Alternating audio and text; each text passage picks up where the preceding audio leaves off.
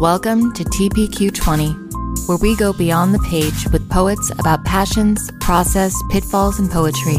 I'm Courtney Margolin. And I'm Chris Margolin. Let's expand the conversation.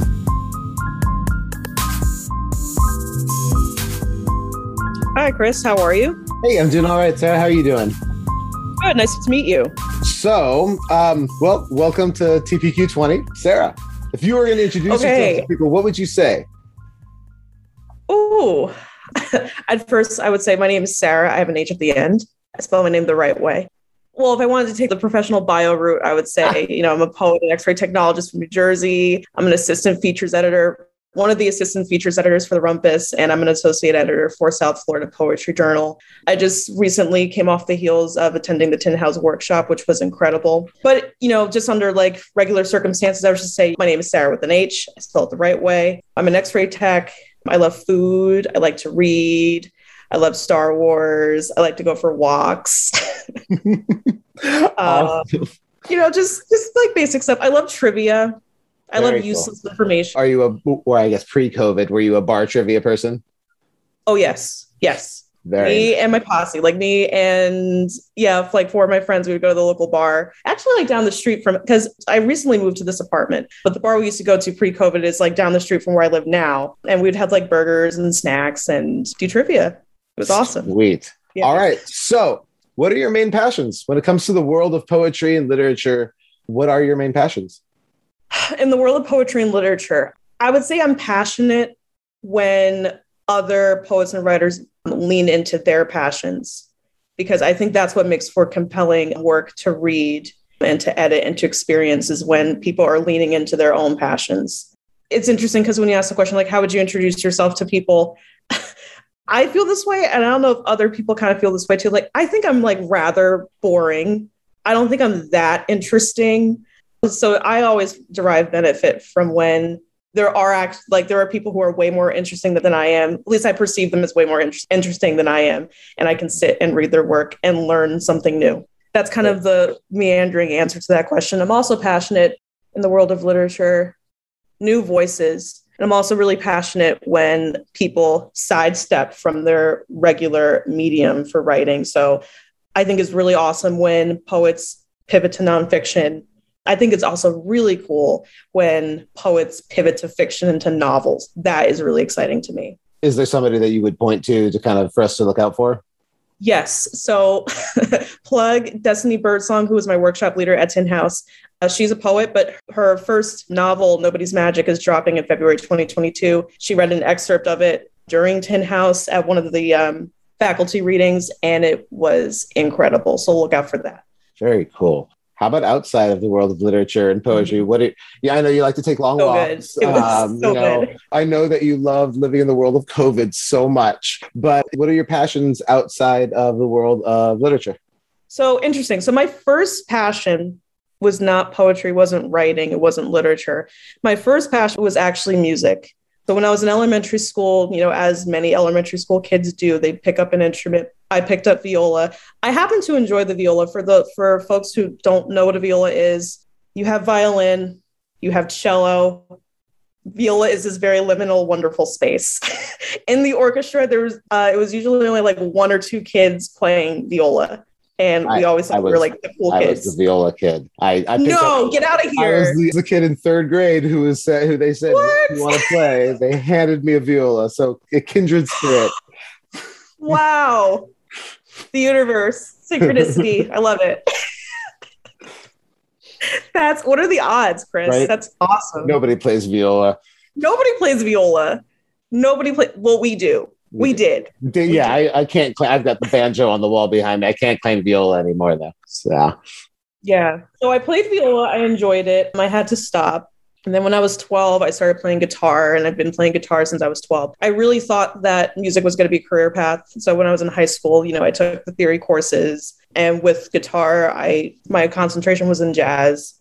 So I was like really hardcore into it. My I would say my abilities probably peaked but when I was like 17 or 18 years old, but then you know, life happens. And I have three guitars. One's chilling in the living room and two are chilling in the bedroom. I haven't picked them up in a while. Oh, and my amplifier is like right there. I haven't picked it up in a while, so I need to. maybe this conversation will start to back up again. Yeah, maybe. We all have our own process. What is your process? And does it come with any like weird stereotypes or rituals or anything that, you know, maybe we should know about you? So I don't mean to come off as clever as like a smart answer, but I really don't have a process. I'm not one of those people, unfortunately. I've tried this, but I'm not one of those people that's like, okay, butt in chair, we're going to write for three hours, or we're going to, you know, do something for three hours. Tin House was helpful with that, with, you know, a lot of conversations and, and lectures about the writing life that I took notes on that I need to revisit. But honestly, my process is just I live my life. I get up, I make breakfast, I go to work. I'm constantly observing and I'm constantly, you know, in communication with people given the nature of my work as an x-ray tech. So I'm constantly engaging with my coworkers, I'm engaging with patients. And like I said earlier, just I'm just always observing and I'm all and like the gears are always spinning in my head anyway. I have like my mind goes like 100 miles an hour for better or for worse. Do you do you get a lot of like short stories type uh, little little vignettes from your from your patients as they come through throughout the day? Mm-hmm. Yeah, because like I mean, patients are interesting. It's like it's weird. It's interesting to when you think about like what's involved in taking an X-ray. It's kind of like this very intimate, vulnerable space. You know, my lights on. Like an X-ray, it's ambient lighting because we have to see what's you know we have to see like collimation and like the light field and things like that. And you know, people are you know they're getting imaging because they think something's wrong, so they're concerned or you know it could just be run of the mill stuff like routine for them. And you know like it's just you and the patient and you know there's conversation with trying to keep them comfortable. So you know like a lot of interesting conversations happen in x-ray rooms i found anyway. But going but with my process if something like clicks in my mind i'll you know capture in my notes app. And i'm a pretty slow writer. Sometimes poems come fast but that's not the norm for me usually I'll have a fragment and then I'm like kind of like letting that kind of just gel and germinate and congeal or whatever it's going to do. And, you know, I just kind of pursue that impulse. What I also really like to do also is because I capture fragments, I like to juxtapose and kind of Frankenstein poems together because it's interesting how fragments can be in communication.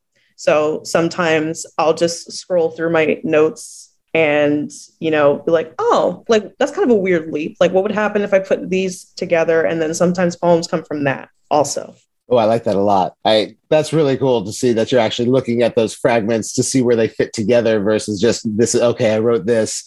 This needs to be a whole new piece. How do i do that? But the idea that you can put those it's kind of that spatial function. I it's fun to be able to see those fragments come together and especially know that you didn't write them for naught. Like they were that great line, that great piece, and they're not just going to sit on your phone's app for six years. You're going to find that that couple for it.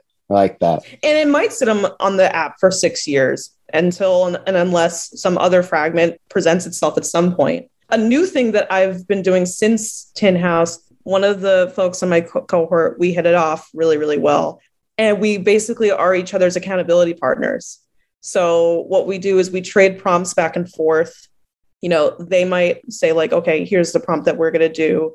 And we write according to that prompt and we send the results to each other and we talk about them. We're also accountability partners when it comes to submitting. So my accountability partner, surprisingly, like still, because they wrote the most incredible poems that I've ever read. And I was shocked when they told me that they had never been published. I was like, how? And we need to correct this immediately. So we're also we can get the plug out of the out here as well. So if there's maybe you know somebody looking for for a poem here, who is your accountability partner if you don't mind? My accountability partner is Kai Rosenfield. Okay. I, and I'm gonna have to tell them. Name. I'm gonna have to tell them when I get off. It's like, hey, I dropped your name, so the universe is gonna do its thing because your poems need to be out. Yeah, so we're each other's accountability partners. So, you know, I might text them and say, okay, I submitted three poems. You're up. it's your turn. It's honestly having an accountability partner has been a game changer. And that's also helped my process because it forces me to sit down, even though it's kind of against my nature, it forces me to sit down and write a poem. Yes, I do fall back on my kind of de facto process, if you will, where I'm just constantly observing and then see. And then also, we give ourselves the permission may not have to go with the prompt at all because it may send us in a totally different direction and that's okay too nice perfect What have been your biggest obstacles and pitfalls that you've had to face, and how have you dealt with them? Okay, so I'll start with the very first one. I said earlier that originally I thought music was going to be my career. and my mother, who was the eternal pragmatist, was like, no, no, we're not doing that. So I had to figure out what I was going to do. So then, when I was about 17 years old, when I was a junior in high school, I had a really wonderful English teacher. And my love of English and poetry and literature had started like when I was about 12, but it kind of took a while to get to the point where it was like the recognition of like, oh, this thing has always kind of been there, but this is probably what I should be doing. So at the time, I thought the capacity to do that and to do that was to become a teacher. My mother was a former teacher.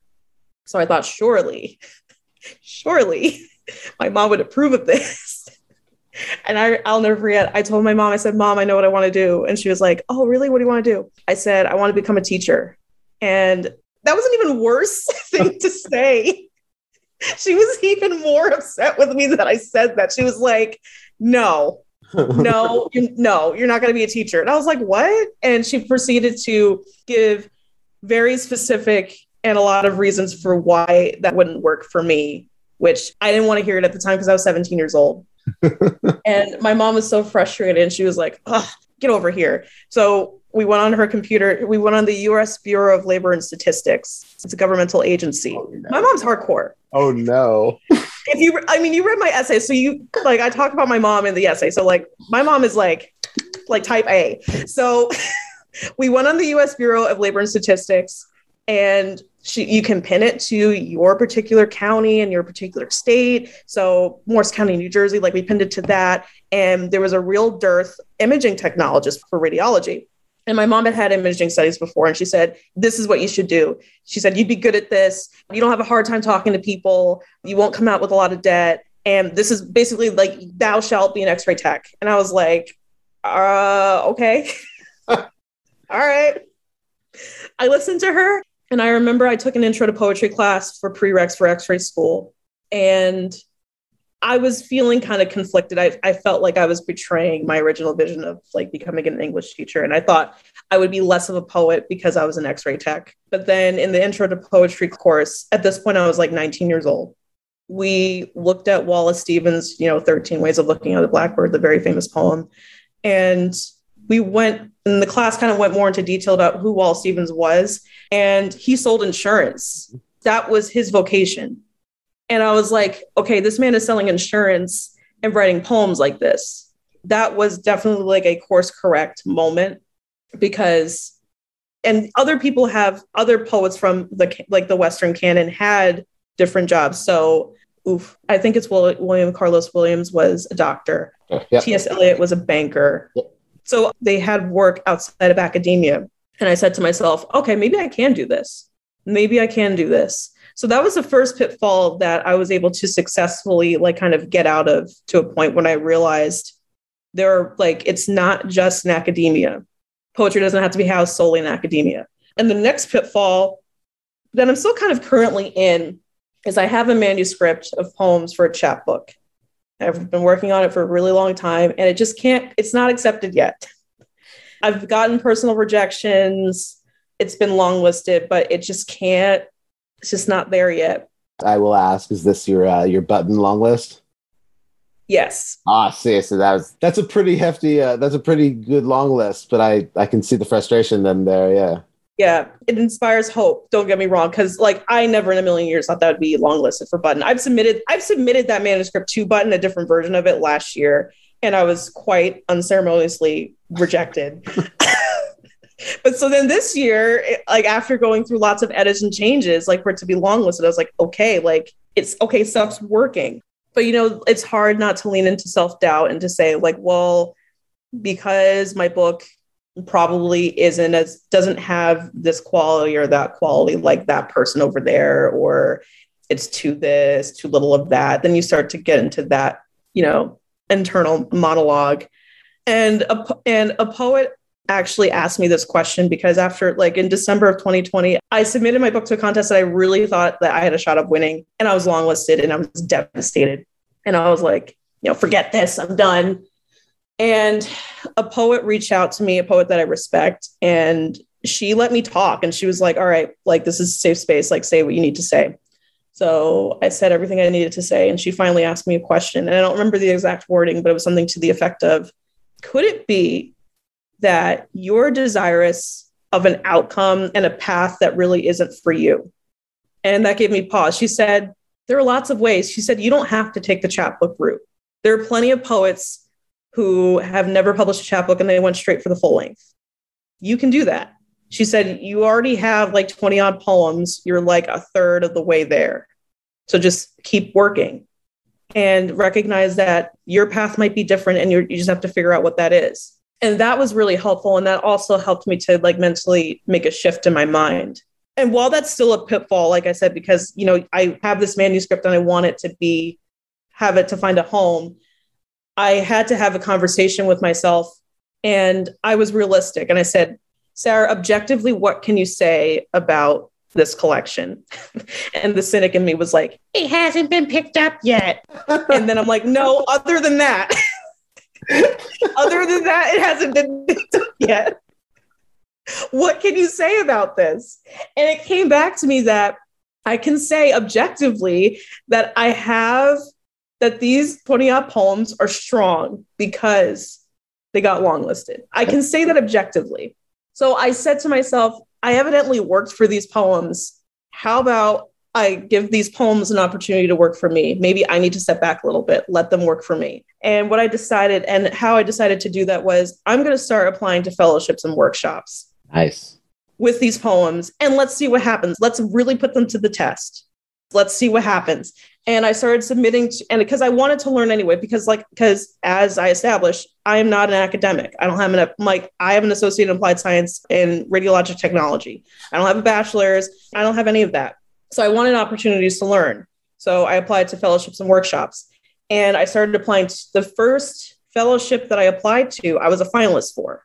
Nice. So I was like, okay, there might be something to this, and then you know i became final then at one point which was like crazy i was a finalist for the pen america emerging voices fellowship That's so amazing. i was like okay all right there must be something here and then i kept applying to things and i eventually applied for a second time to tin house and got in and that was really affirming so it helped me to see that like that what that poet said that super sage and loving advice that the path looks different for everybody. It looks different for everyone. And I'm glad that things have transpired the way they have thus far because it was beneficial. And I just have to keep, you know, keep my head down and work and just see what the universe has to uh, let the universe do its thing, manifest stuff, you know, all that good stuff.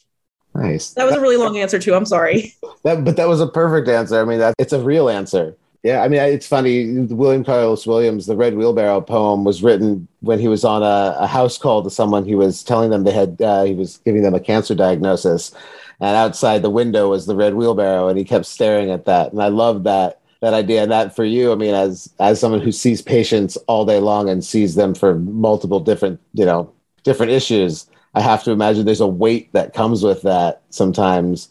But no, that was a great answer. And then on to the fun one Ah, what are you excited about right now in the world of poetry?